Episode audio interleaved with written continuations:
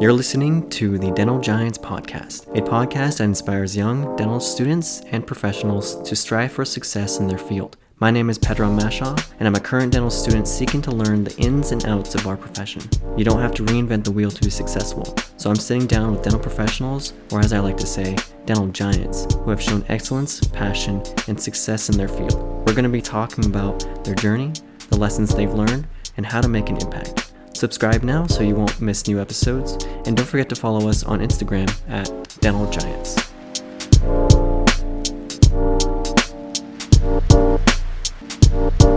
It is my pleasure and honor to introduce my next guest to the Dental Giants podcast. Dr. Nader Nadershahi is Dean of his alma mater at the University of Pacific Arthur A. Dugoni School of Dentistry. After graduating dental school in 94, he has held several faculty positions in all areas of the curriculum, leadership roles as a group practice administrator, department chair, executive associate dean, and associate dean of academic affairs. Before becoming dean, he has owned and operated his own private general dentistry practice in San Rafael and San Anselmo, California, and his wife, Dr. Nilofar Nadershahi, who is also a Pacific alumna. Dr. Nadershahi holds a doctorate degree in education from Pacific's Benerd School of Education and has a MBA from Pacific's Eberhardt School of Business. He is a fellow of the International and American College of Dentists, the Academy of Dentistry International, and the Pierre Fauchard Academy. Dr. Nadershahi was recently elected as chair elect of the board in the American Dental Education Association. Dr. Nadershahi is honored to count Dr. Arthur A. Dugoni as a mentor and friend and is determined to continue growing the humanistic model of education that he experienced as a student by focusing on mutual respect, high standards, dignity, and self worth. Dr. Nadershahi knows he's educating the future leaders in dentistry. Welcome to the Dental Giants podcast, Dr. Nadershahi. So, how are you doing today? I'm uh, doing really well. Thanks for having me on this, Pedram. And um, uh, today's, I'm actually doing a little bit better, better than uh, the the usual today because we're doing vaccinations today at the school for individuals with intellectual and developmental disabilities, and I think we may be one of the first sites in the country since this opened up to, to target that community that doesn't have access to it. So it's just been so wonderful to see the, the parents and the caregivers and the patients who just wouldn't have gotten access to the vaccine. So the last hour, I've had a big smile on my face under my mask, uh, just knowing that our, you know, our the school family is doing this for the community. That's wonderful. That's wonderful. Um, and that's very exciting that we get to do that uh, vaccine clinic here at UOP. So that's that's really exciting. So I wanted to start off, and I asked all my guests this, and um, just I want to know what's your background and kind of how you grew up. What were you like as a kid? Uh, where did you grow up? Did you get straight A's in school? And how did dentistry fall into your life? So there's a lot to unpack there. That's a great, yeah. so, so you know, kind of in a in a nutshell, I was so I was I was born in uh, in Iran. I was born in Tehran, Iran. That's where my um, my family, both my parents, um, were from that area, and we came here to the United States when I was when I was uh, about six years old, and it was before the revolution, and it was more for education, educational opportunities for my, my older brother and myself. So we moved out um, and came to the Bay, Bay Area initially. I, I was in the North Bay. Um, had an uncle that lived over there and lived in the, lived in the North Bay, lived in the East Bay for a little bit, and then we settled uh, pretty quickly in San Mateo, which is just south of San Francisco, where we are now. So most of my childhood, you know, most of grade school and middle school and high school, I went to school in San Mateo. Um, and then um, you know, and I've been all over. I've been all over the world, and I've um, been all over this country, and I always, I always love, love coming back here.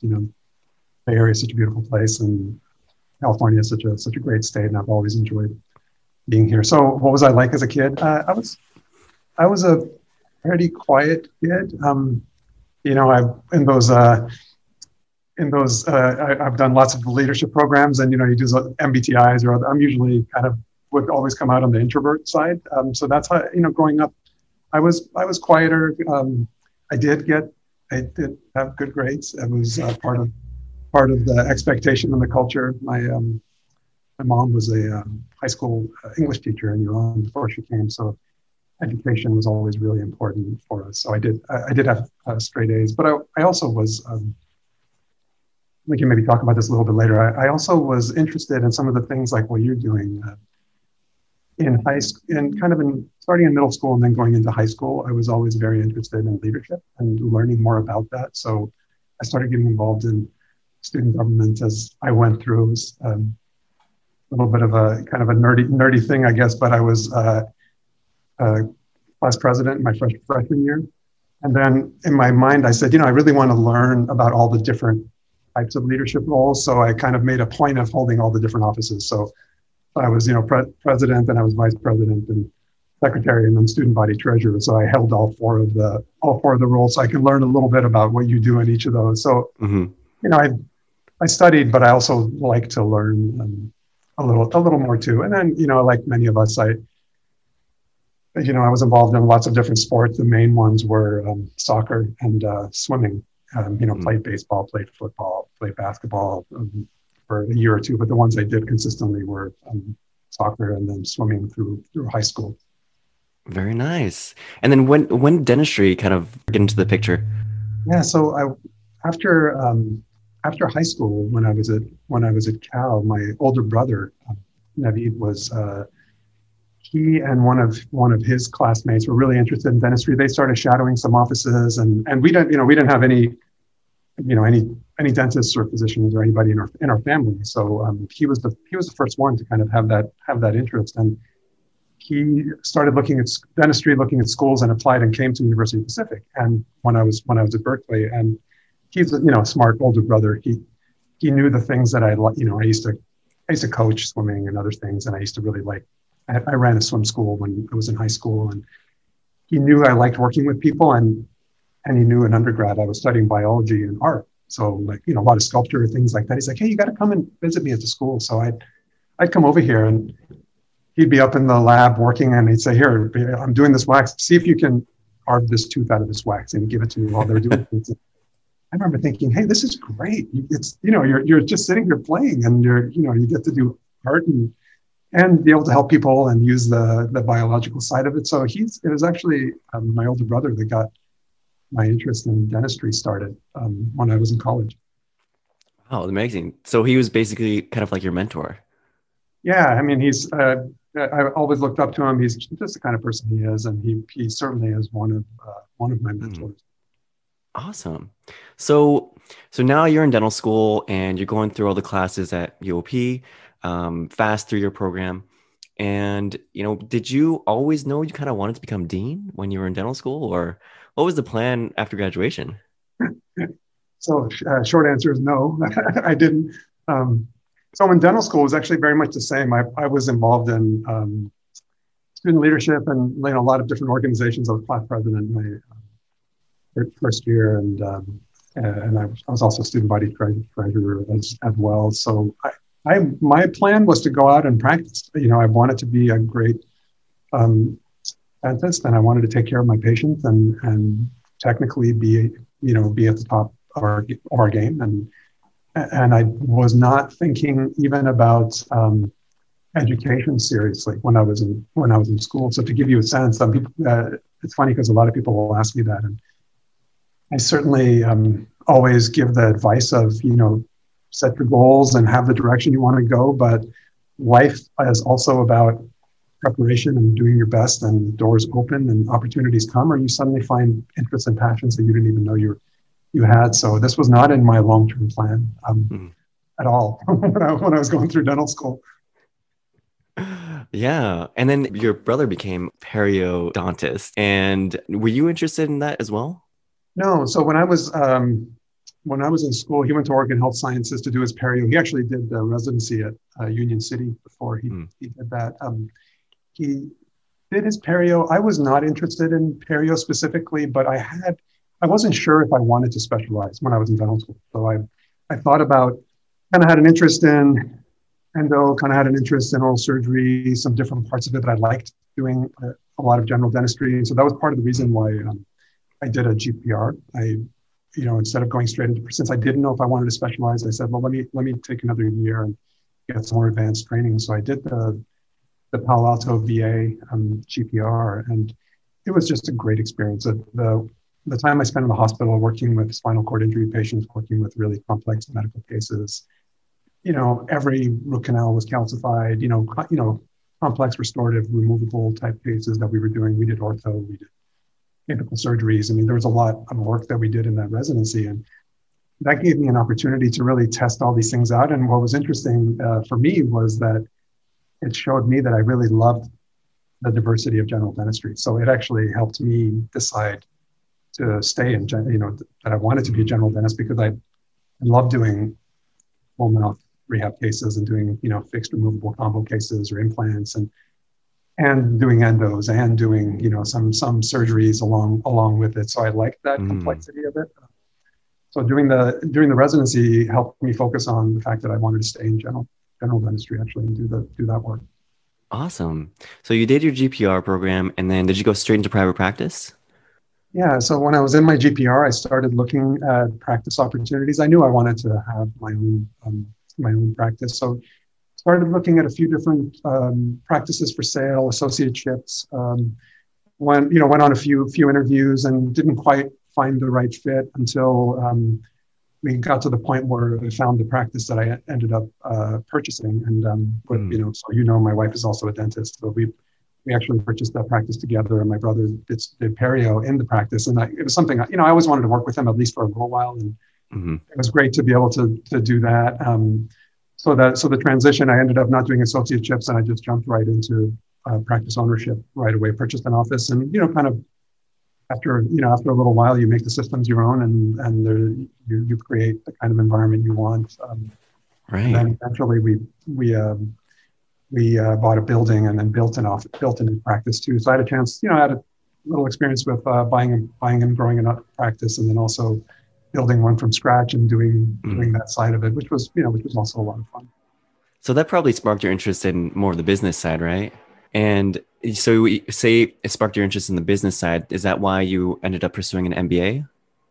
Yeah. So I, I always had a little bit of an interest on the business side of it. And, and we, we get a really great education in practice management and the business foundation here as, as you know, that, you know, a lot of what we had started bringing some folk, external folks into the, to the um, practice management course and learning more about business plans and how you look at contracts, all of that. So I felt comfortable with that, but I wanted to have a broader understanding of it. And I was also very interested on the um, the financial management piece, right? How do you manage your finances? How do you how do you invest? How do you kind of help your team and um, not just your own family, but more broadly? So when I was, um, we do a lot of uh, we do a lot of programs for faculty and staff here at the school um, to help them grow in, in different areas. And that was an opportunity when I was uh, just starting out teaching a day a week. Um, so I had, you know, bought the practice. Um, our uh, uh, Rolly Smith, who was the course director for removable prosthodontics, he um, he asked me if I wanted to come back and uh, teach one day a week, and that's how kind of that that started. I was teaching a day a week, and then mm. this business course became available as an opportunity for for faculty and staff members, and so I had that interest. So I said, hey, you know what, I'm going to take advantage of this, and it was a four year MBA MBA program. Um, which I did, and that was and that was great. And what it did is, you know, it's a lot of a lot of what you need to, you know, organizational behavior, financial management, man, you know, even things like just-in-time ordering for supplies. How do you make sure you're not, you know, you're you're you're putting your money exactly in the right places in your business? Things that I wouldn't have. It, it would have taken me a few years to learn. That really helped me get that foundation. And of course, you know, maybe you'll ask me about this later, but you know, with what I'm doing now and the additional education I've, I've had has been incredible because one of one of the things that you want to always do in life, not whether you're in leadership roles or not, is you know creativity, innovation, growth occurs at the overlap of, of different disciplines, right? So the more mm. a perspective and lens you have from different disciplines where they come together, that's where you can really see something unique and and and really advance the profession or advance your practice or advance how you're managing managing it. So having the overlap of um, those different educational experiences has really helped me see the organization in a very different way. Yeah, interesting. And then yeah, that, that ties into getting your doctorate degree of uh, education. So yeah, my my question would be: Is do you currently use um, both of those degrees as dean? Is it to your benefit, or would those degrees kind of not matter for the position you're in? Yeah, so the um, so the education degree, my interest in that um, when I when I was um, in my role as the associate dean for academic affairs, I'm working with all the different department chairs and looking at our curriculum. I wanted to make sure, just like we want to use evidence based um, decision making in our dental practice, I wanted to have the same thing when it comes to the educational side of what we do, because our you know we spend so much time developing our faculty because you can be we can have the very best practitioners, but that doesn't mean you're the best teacher, right? Mm-hmm. want to make sure we have the best practitioners and the best teachers. So that, and I wanted to make sure I myself was modeling that, and I understood what the science behind education and you know the latest in andragogy adult learning, what those theories are, and what's been tested and what may work better for our students, and and that um, that was a great experience for me, and that led into some of the curricular broader curricular reforms with our Helix curriculum and really looking at how do we create an educational program for adult learners, which our dental students are adult learners, mm-hmm. that helps them uh, engage at a higher level and helps apply what they're learning to their practice, which ultimately they're going to do. So, um, so that so that was in that role was really important. And in my role now as dean, they're um, they're both very important because we, you know, I'm, I'm responsible for an $80 million budget and we have, um, you know, there's roughly 1,200 people within our organization. And so having an understanding from the MBA side of organizational behavior, financial management, um, a lot of that comes into play every day and I can help help grow our leaders, our department chairs and others and provide support for them. And then the educational side, really understanding um, you know why why we're doing things and making sure that we're we're providing the best learning opportunities for our students and bringing in right. educational technologies as as as you've seen we're you know we're always looking at okay how do we create some some really interesting online uh, you know assets for student learning experiences and, and others and a lot of that comes from having that foundation which i think helps helps me and helps all of us in the organization Right. Yeah. Absolutely. And UOP's UOP's um, curriculum is actually pretty pretty innovative, and I really like that. That's awesome. So, do you still practice dentistry, general dentistry, at all? No, I don't. Unfortunately, I um, I, I, I miss it. But when I came into this role, uh, of formally it was just you know i don't have the time to be there be available for my patients and to you know if they have emergencies and stay connected with them and follow up in the kinds of cases that i was doing so i it, it, it would, wouldn't have been appropriate for me to continue mm-hmm. yeah that makes sense all right so just briefly i wanted to ask you this next question. You know pre-covid uh, how is running a three-year dental program any different from like a traditional four-year dental program?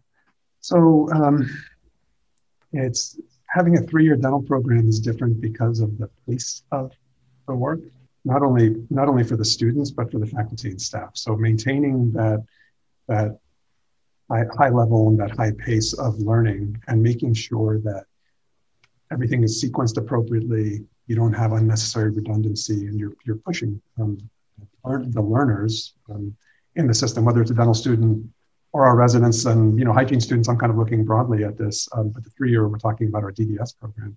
Mm. That that takes a lot. That takes a lot of effort, and it takes a, a unique perspective for everyone coming in to understand um, what our goals are and where our standards are for excellence um, for the mm-hmm. students. So that so there's that there's that piece of it, which is the operational piece. Then what I think is, and you know maybe I'd ask you this question as a as a student. What I think is more almost more important is the culture, right? It's that old, you know, culture eats strategy for lunch or breakfast, depending on which quote, you know, whose, whose quote you're listening to.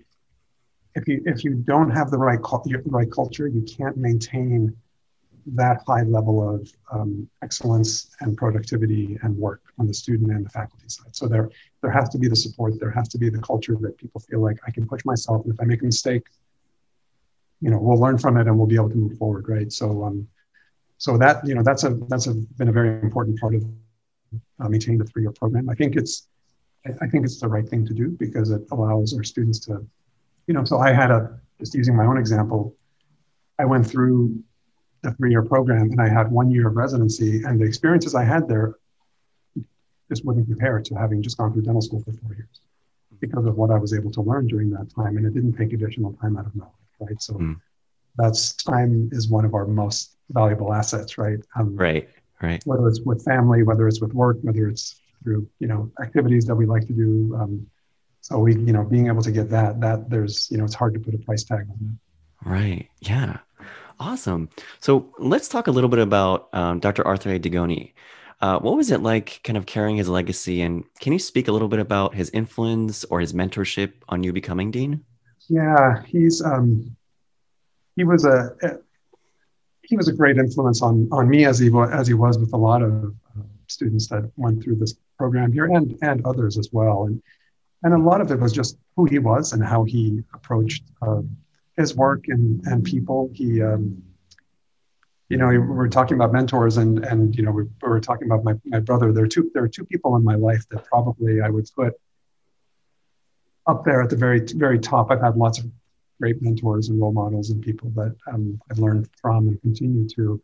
But my, my mother and, and uh, Art Dugoni were um, two individuals that I, I feel have shaped who I am uh, significantly, and one on a personal side, one on a professional side. And uh, inter- interestingly, they're, the type of people there were, their values um, were very similar. Uh, you know, it's they they both put others first, help lift everybody around them up, were always encouraging, um, always had you know expected you to be better, um, but did it in a way that you knew they were there to help help you and uh, and help you know help help you push through any challenges you may have. And you know, my mother did that for us as a family. I saw her do this broadly for cousins and relatives and others. She was always there, but it was always um, you know having a very high standard, but just you know human you know our humanistic culture, right? Is the you hear me talk about this family so much because that's how I felt when I came yeah. to school here. Part of that was because of art. Hopefully, I'm continuing to nurture that and strengthen that culture, that humanistic educational environment and that sense of family. But they were, you know, they were both very, very similar. And I, and it's, and it's you know, I, I, am, um, hopefully you'll have many opportunities like this in your career. It was, it was um, really wonderful as I was going through. He was very encouraging in my entry into education, but also getting this position. He was very, you know, he was very supportive and we would, you know, we would sit down and talk and, and it's it's just such a privilege to be able to spend time with someone like that. And you know, he'd say, you know, uh, he'd say, you know, Nader, I don't, I don't, I don't think I could be dean today with all the things that you have to deal with. And and I and I tell him, I said, look, you're you you would have done it because you would have figured out a way. You would you would have learned. It's just everyone kind of at a different time in an organization's life. And but being able to continue to spend some time with him and and mm-hmm. have that support and feel that sense of pride that he had in me as one of his students, and now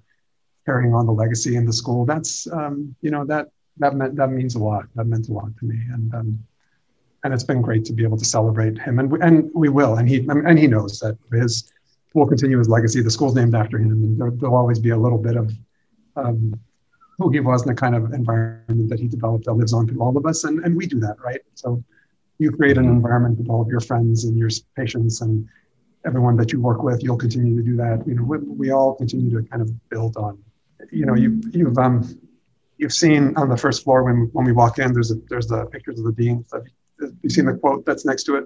Yep. Yep. Yeah. so it, you know that I, I had the team put that up, and, it, and there was there was a reason because I think about that a lot. So you know, if I've mm-hmm. seen further, it's by standing on the shoulders of giants, and and these are the people that come before us are are giants, right? Art right. graduates today, not just someone like Art Dugoni or the deans that we've had, you know, Ernie, Ernie Sloman or others, but the people you interact with, you know, whoever you, whoever's office you went into shadow, they are, you know, they're your giants. They're the ones that helped you see the profession. They're the ones that helped you maybe expand beyond what their vision was, right? Because you were able to right. see a little bit further. And and so it's uh, so it was great to you know have you know have him as one of uh, one of the giants in my life. Right. Absolutely. And I'm glad you said that because uh, a whole part of this podcast, too, is based on that quote. And uh, I love to share stories and uh, kind of the successes of some of these giants like yourself. So the pandemic has kind of hit us all in different ways. It's overwhelmed us, it's challenged us, and even exhausted us, at times. I can't imagine the difficulty in running a dental school during the pandemic. So, what do you do or um, or did you do you know when you when you become overwhelmed unfocused or you know lost focus temporarily? If helpful um, what questions do you ask yourself? Yeah that's a really great question. You know this pandemic as you said has hit everyone um, in so many different ways, um, mentally, physically, financially, right? And and when you think about our local, you know, whether it's our fact, whether it's the family here at the school, the faculty, staff, students, alums, patients that that we're privileged to treat, how they were affected, or broadly um, across across the country, what's been happening, and and, and across the the globe, it's hard not to let that um, get to you. So, you know, it's it's it's remembering what you have control over as you go through, and then taking taking action and taking and making some steps forward. Right. Um, the journey of a thousand miles must begin with a single step. Right. Is that that, that mm. old that old Chinese proverb? And, and so when the pandemic hit, I've shared you know I've shared this with you know our our crisis management team in several groups. I remember that. I remember the day when we made the decision to shut everything down and go remote. San Francisco was doing that, and mm-hmm. I felt sick to my stomach because, yeah, literally, Pedram, I, I felt the weight of every single member of this family mm. And their family members and their safety, the education of our students and residents, and the livelihood of all of our employees and faculty and, and everyone. It was, uh, you know, so you feel that, but then you start saying, okay, what are our values? Who are we, and how can we how can we address this? And then then you start looking at okay, what do we have control over? What, you know, what can we do? Let's start planning for as soon as we're able to come back. How do we do that? How do we phase that return? Make sure our students are getting the education that they're they're able to take the boards and be successful and enter practice. That people are staying safe when they're in the building. That we can with our patients and keep them out of the hospital. And so you start asking those questions and you start taking those steps, and then it makes you feel better, right? And then it gives you more energy. Mm-hmm. And what I found, which has been just incredible, this is, uh, you know, that in some ways, I think, you know, it's, it's, it's great that you're having these conversations now because people talk about leadership all the time.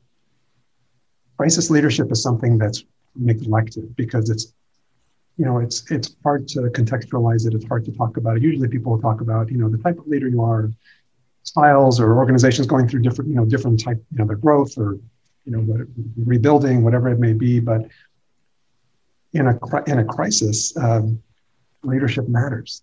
What you say matters. How you do things matters. The way you show up matters, right? And and it's been so incredible to see how people have come together once you start saying, okay, these are our challenges, let's solve them together.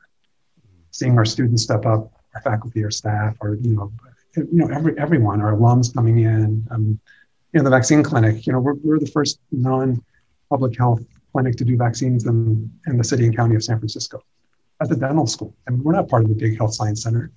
Right. And this is this is just people wanting to address the problem and and um, you know face it head on, right? So so that's you know that's been um, for me that's been what's driven me and gotten me excited is just seeing how everyone is stepping up and how um, I can help support and and you know guide the team and and make sure that we're continuing to work through it. And and then you know and then when our you know when, when we have the first students taking the mannequin based exams and our pass rates you know 97 97 plus percent it, you know those are the rewards right now they're going out and practicing and they're able to go on with their lives right? And, and so their team feels good about it. Or when we you know we have people that are coming in in tears because they didn't know if they could get a vaccine and they're coming to the dental school for that you know that mm-hmm. those are those are the rewards. And you know in leadership where you know it's not it's not money it's not um, any any specific award but it's seeing the outcomes of what the the team does. And for me, that's that's been the driver. And and personally, it's you know what you what you find, especially during times where it's really busy like this, is you learn to really quickly focus and have a few moments of clearing your mind. Right, mm-hmm. you sit down. You're feeling a little stressed. Take a few. You know, I'll just I'll just take a few take a few breaths. Um, what do I need to do right now? Let's let's focus on that. If there's if there's a lot of things coming, let's make sure we're, we're addressing it you know, getting some exercise if I, you know, get if I can, and um, you know, even if it's a even if it's a little bit, a few times a week, um, that always that always clears my head. It used to be swimming. I don't swim as much anymore, but mm. I'll get on, I'll get on the bike or do something like that. Yeah, you're currently standing. Is that right? I am. Yeah. do you, you do you always usually do your uh, interviews um, standing? I actually um, Here, I'll, I'll show you. So since, since, since, since we're doing this, I, I, I got this little table. Um, oh, nice. The standing desk table. Yeah, and it can and it goes up and down. So I can I can set it up to to sit, but but it's it's great. Not you know there's just you're just sitting so much. So I, will do I, I, do almost all my meetings um, here like like this. So it's not mm-hmm. just you, but I do my Zoom meetings or other other things. Um, and you know sometimes I'll sit, but usually I'll stand. Right. That's great. That's awesome. So we were talking a little bit about leadership, and one question I have is, what's a piece of leadership advice you were given that's so great or so crappy that you need to warn us about? yeah, the one you know the one thing um, that I you know that I think it was Abraham Lincoln's quote: "The best way to predict the future is to create it." Um, I don't know if I'm getting that exactly right. You can you can fact check me on on that, but that you know that's something that early on um, I learned about leadership. That's that's important because it's so it's so easy to see the see the barriers but not see the opportunities, right? And as a leader, that's part of the role is to help people see what's possible and what's you know reminding people to look up, especially during times like this, right? It's so easy to just have your head down and kind of okay, what do I need to do next, and what do I need to do next, and forget to look up, look out at the horizon um, so that you know, and when you do that, then you can think about how you can create that future, right? And right. So for me, that's always that's always been a, a driver. It's always about what's possible, what can we do, how can we solve um, these challenges that are that are before us. Um, I don't know uh, uh, advice that was so bad that uh, that they not do it. You know, I, there, there's been and and maybe this comes with some of the conversations that we're starting to have more, um, at least nationally, but glo- globally. Some some countries maybe are, are, a little further ahead in the conversation than we are. But leadership leadership here, as we're looking at diversity, different types of leaders, whether it's gender, back, you know, back, backgrounds that that folks have, mm. we've defined it. We used to define leadership in a very um, specific way, right? It was kind of the hard charging, you, you, know, someone that commands the room when they come in and, and they're the center of attention. And that, you know, that there was always a lot of like, you know, as, as a leader, you need to go out there, you know, you have, you have to be heard or your voice needs to be the one that's, that's in the authoritative. Room. Yeah. Authoritative. It was, that was, that was very much the, the, the, dri- the drive in terms of um, kind of what a good leader is. And we're starting to see that that's actually not maybe true all the time and it's not sustainable all the time so um, you know you can you can be a leader who leads by encouraging from behind and supporting people and allowing that growth and get more done right, right. and someone that has to make all the decisions or has to be the you know quote unquote suck the air out of the room when they when they walk in because it's all about them as the as the mm-hmm. leader that's and that's something that i think we we um, we kind of learn early that is important as a leader to, to do and um, and it's not frankly you know I, you know the one of the one of the biggest roles of a leader is to create more leaders not more followers right? So if i if, right. if we had an organization where everybody was just waiting to be told what to do i can guarantee you we wouldn't have done two-thirds of the things that we've done to face the challenges of the last year.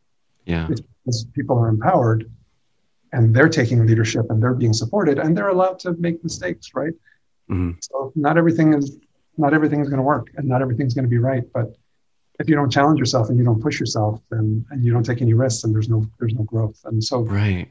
So I think it's you know I, that's something that I that I learned is you know we, there isn't this one definition of the leader. You may have someone that's really quiet, speaks rarely, but can change the direction in a positive way for the organization or mm-hmm. for your staff in your office or team and you know whatever type of a organization you're in.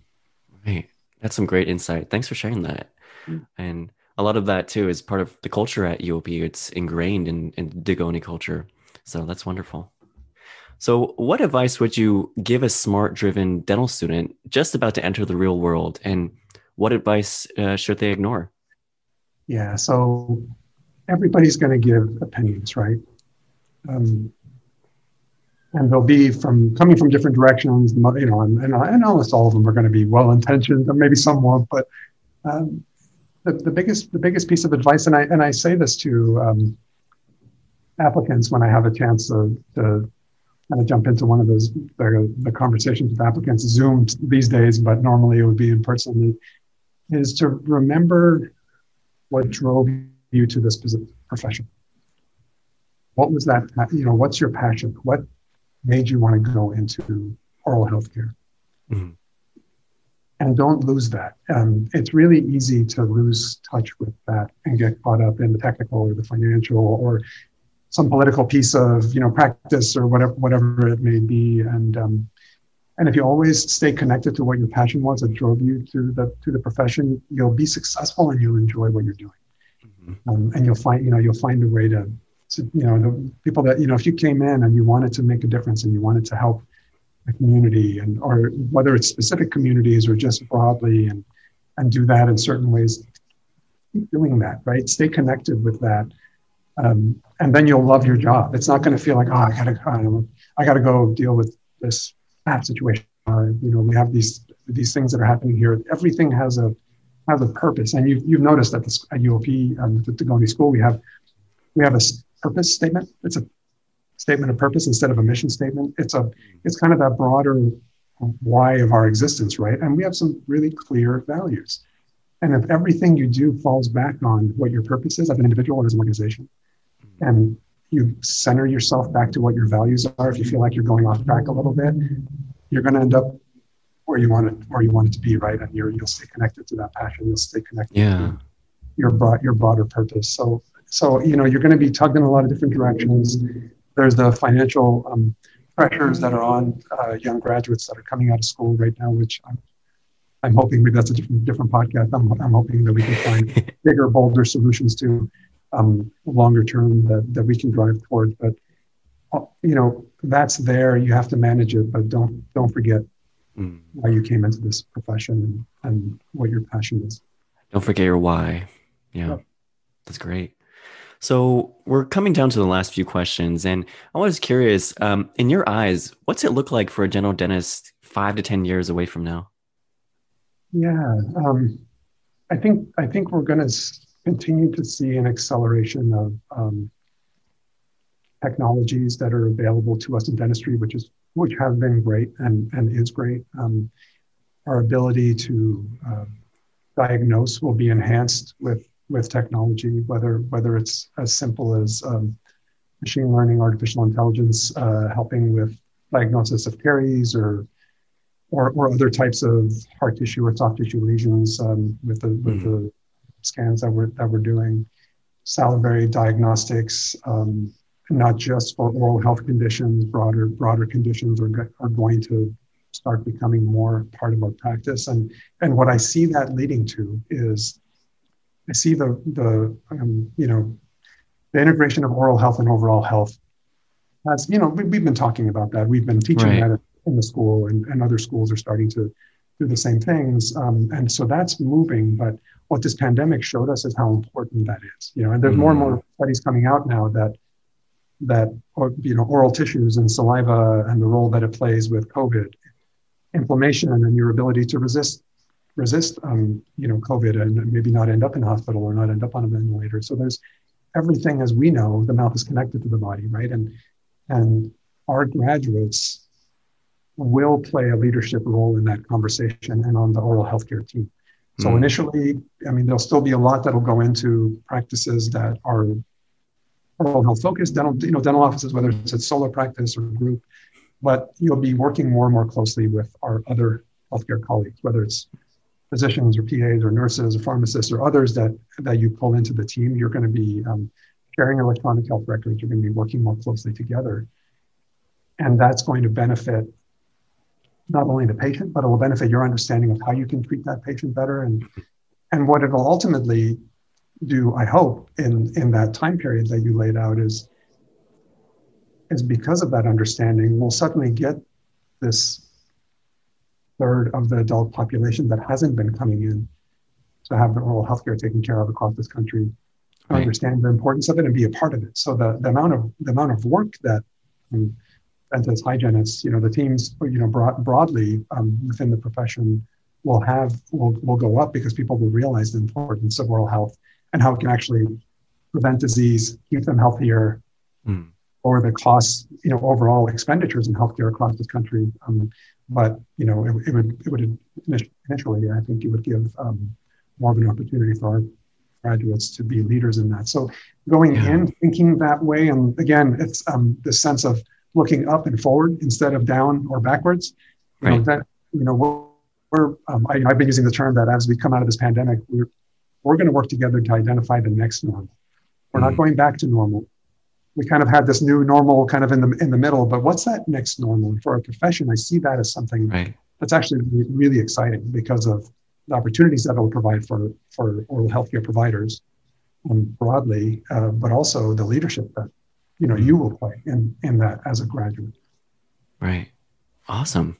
Yeah. Um, more towards an integrated healthcare system in the future.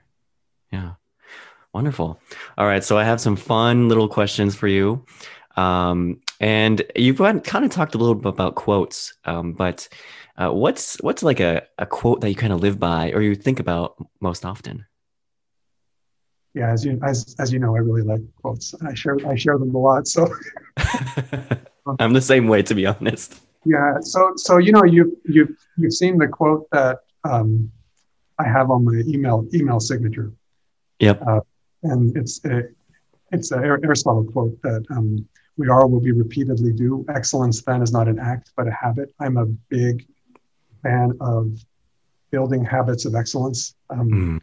You know, how do you, when you wake up in the morning, how do you start your days, right? How do you, um, how do you address your team? How do you, set, you know, when you send an email, is it just a one line, you're telling somebody what you want them to do, or is it more of a personal connection? That's that's that's part of it, right? So mm. all, all of these things, the way the way you speak to people, the way you are inclusive or you're not, right? All, all of these are habits that we build. So um, mm-hmm. I, I, talk about us having a relentless pursuit of excellence in everything that we do in our programs. You can't do that if you're not building habits of excellence, right? So, um, right. so that's why that that quote for me is really important, and I and I have it on my on my email. It's a, you know, if somebody does something, do you do you thank them, right? Uh, whether it's someone in your team, I I, I um you know share a story. I remember this was early on in early on in practice. I had um, one of our um, one of our team members. She she like you're like doctor, you're you're you're so you're so nice. I just wanted to thank you. I said, why? She's like, you know, you you thank me for things that are part of my job. I've never nobody's you know I've been in you know in dentistry for I don't know it's 15 years I think or something I can't remember, but no one's ever done that before. But it was something mm. like, yeah, thanks thanks, that case went really well. I mean, it might have been a simple operative procedure or something, but mm-hmm. they're a part of that, right? So those are right. those are habits. It didn't cost me anything, right? Right. But it made a difference for her, and it was a it was a big deal. So, you know, do you do you do that? You know, what kinds of habits are you building for yourself? Um, so that yeah, that's I mean, it's kind of a I don't know, maybe it's a, maybe it's a little bit hokey, but it it seems it matters. It matters for me. Yeah, no, that's a wonderful quote. I love that quote. Um, all right. So this is kind of a kind of an abstract, kind of fun one. If you had a billboard and you wanted to get a message out, what would you say and why? It could be quotes, sayings, pictures. Yeah. So I um, there's probably a lot of things. Uh, so there's a um, maybe I'll maybe I'll use a use a quote. Um, I was thinking about a couple. One one is um, a Churchill quote. We we make a we make a living by what we get but we make a life by what we give. Hmm. And when we come into the healing professions, we're, you know, a lot of, I mean, I see it, I see it in every single applicant, every single student. You have so much to give, right? Hmm. And and sometimes people forget that and it's about what can I get, right? So what's the salary or what's in it for me? And that's society has kind of shifted a little bit to, yeah, you make a living by what what you what you get, but what kind of life are you? You know, what kind of mark are you leaving on this world? What kind of mark are you leaving on the lives of the patients who you're privileged to, to touch, or your family members, or you know, if you're involved in organized dentistry you know, I've made a point, and again, because of the mentoring and leadership that I had, you know, whether it's at the CDA level, ADA, DIA, being involved in organized dentistry, being on committees, being in the House of Delegates, doing those things, and what are you giving, right? Um, mm-hmm. So I like, so I really like that, like that Churchill quote, and of course, um, you know, fundraising is a big part of what a dean does. It fits into that too, because we would not be able to have the kinds of programs or the scholarships right. that we have if we didn't have graduates saying, you know what, this school and this profession has given me a lot. I want to give something back to the next generation. I want to build mm. Scholarship. I want to give money to a scholarship. I want to give money to a program that would help future generations, right, and touch, right. touch their lot. And that's part of what you what you give. So that you know, I put that on the billboard um, because I want us all to remember it's um, it's both ways. It's not just what you're getting out of out of something, but what are you what are you giving back, and what are you right, what are you paying right. for? I love that. All right. So last final question. You know, you do a lot of things as dean and kind of for the profession. What makes your heart beat the fastest? You know, what gets you the most excited about your job? That's a good question. Um, yeah, it's you know it it's all it comes back to the people for me. It, it really does. It's um you know, I always I always talk about organizations in the three lenses, right? It's it's um, you have the people, the programs, and the place, right? So it's you have you have the facilities and the place, and then you have the type of programs you have in there, and then you have the people that are part of it, right? And that's the heart of any organization, the heart of our culture, the heart of what gets me excited is you know seeing seeing our students learn, you know, learning something, or they graduate and excitement with their families and hearing about what they're doing. You know, we had one of our grads from 10 years ago come back and he's just doing these incredible surgeries now and 3D 3D print, printing parts of what they're doing and they're, you know, helping these folks that have been in the military that have these large cancer, cancerous lesions. Mm-hmm. And, and, you know, seeing him when he started as a first year and then graduating and the surgical expertise he has and the innovation that he's putting into care that's cutting months off of, you know, surgical time or recovery time, and that's you know that's exciting. I'm not doing it, but you know we helped maybe facilitate that learning, right? And we were a part of that. So that you know that's something that I got from my my mom, who was a who was a teacher. Um, I hear the stories about how she would help her students, just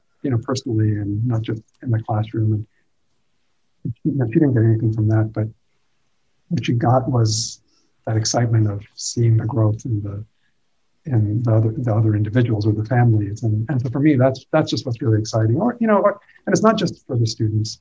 Seeing our seeing our faculty develop as they're going through, they become better educators, lecturers, they become leaders out in, you know, whether it's their organized specialty or at ADEA, and they're making presentations and being recognized for that, or our staff that are, you know, doing amazing things or volunteer work. So it's it, that, yeah, that that for me is um, the excitement, you know, what gets me up in the morning and what yeah.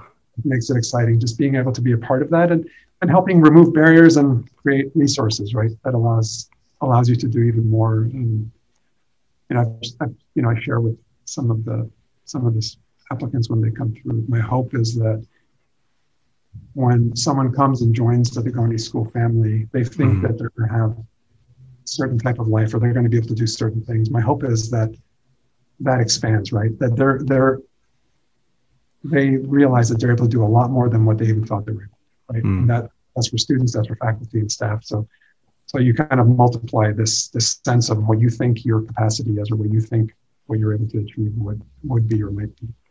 Yeah, that's wonderful.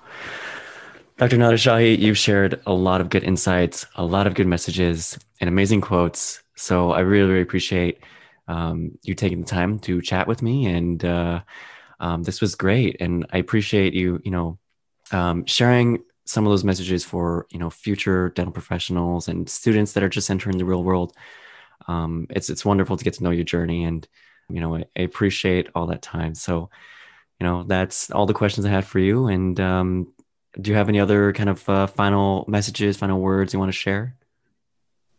I'll just say um, thank you for um, for the time. You had you had some really great questions. This was this was a lot of fun, and um, you know, if some of these conversations can touch the life of you know one or one or two people that are listening, then then it makes it worthwhile. And I just want to um, congratulate you for thinking about doing this and you know just seeing you grow as a as an individual in the time that you've been here at the school and and I'm just you know smiling. I've seen you smiling, but I'm smiling because I just think about what you'll be able to achieve in your career and kind of knowing you know all the places that that you'll go, and that's that's really exciting. So thanks for that. Thanks for the opportunity. I'm happy to do it, and thank you for, for creating this uh, space for us to have this conversation. Of course, thank you so much.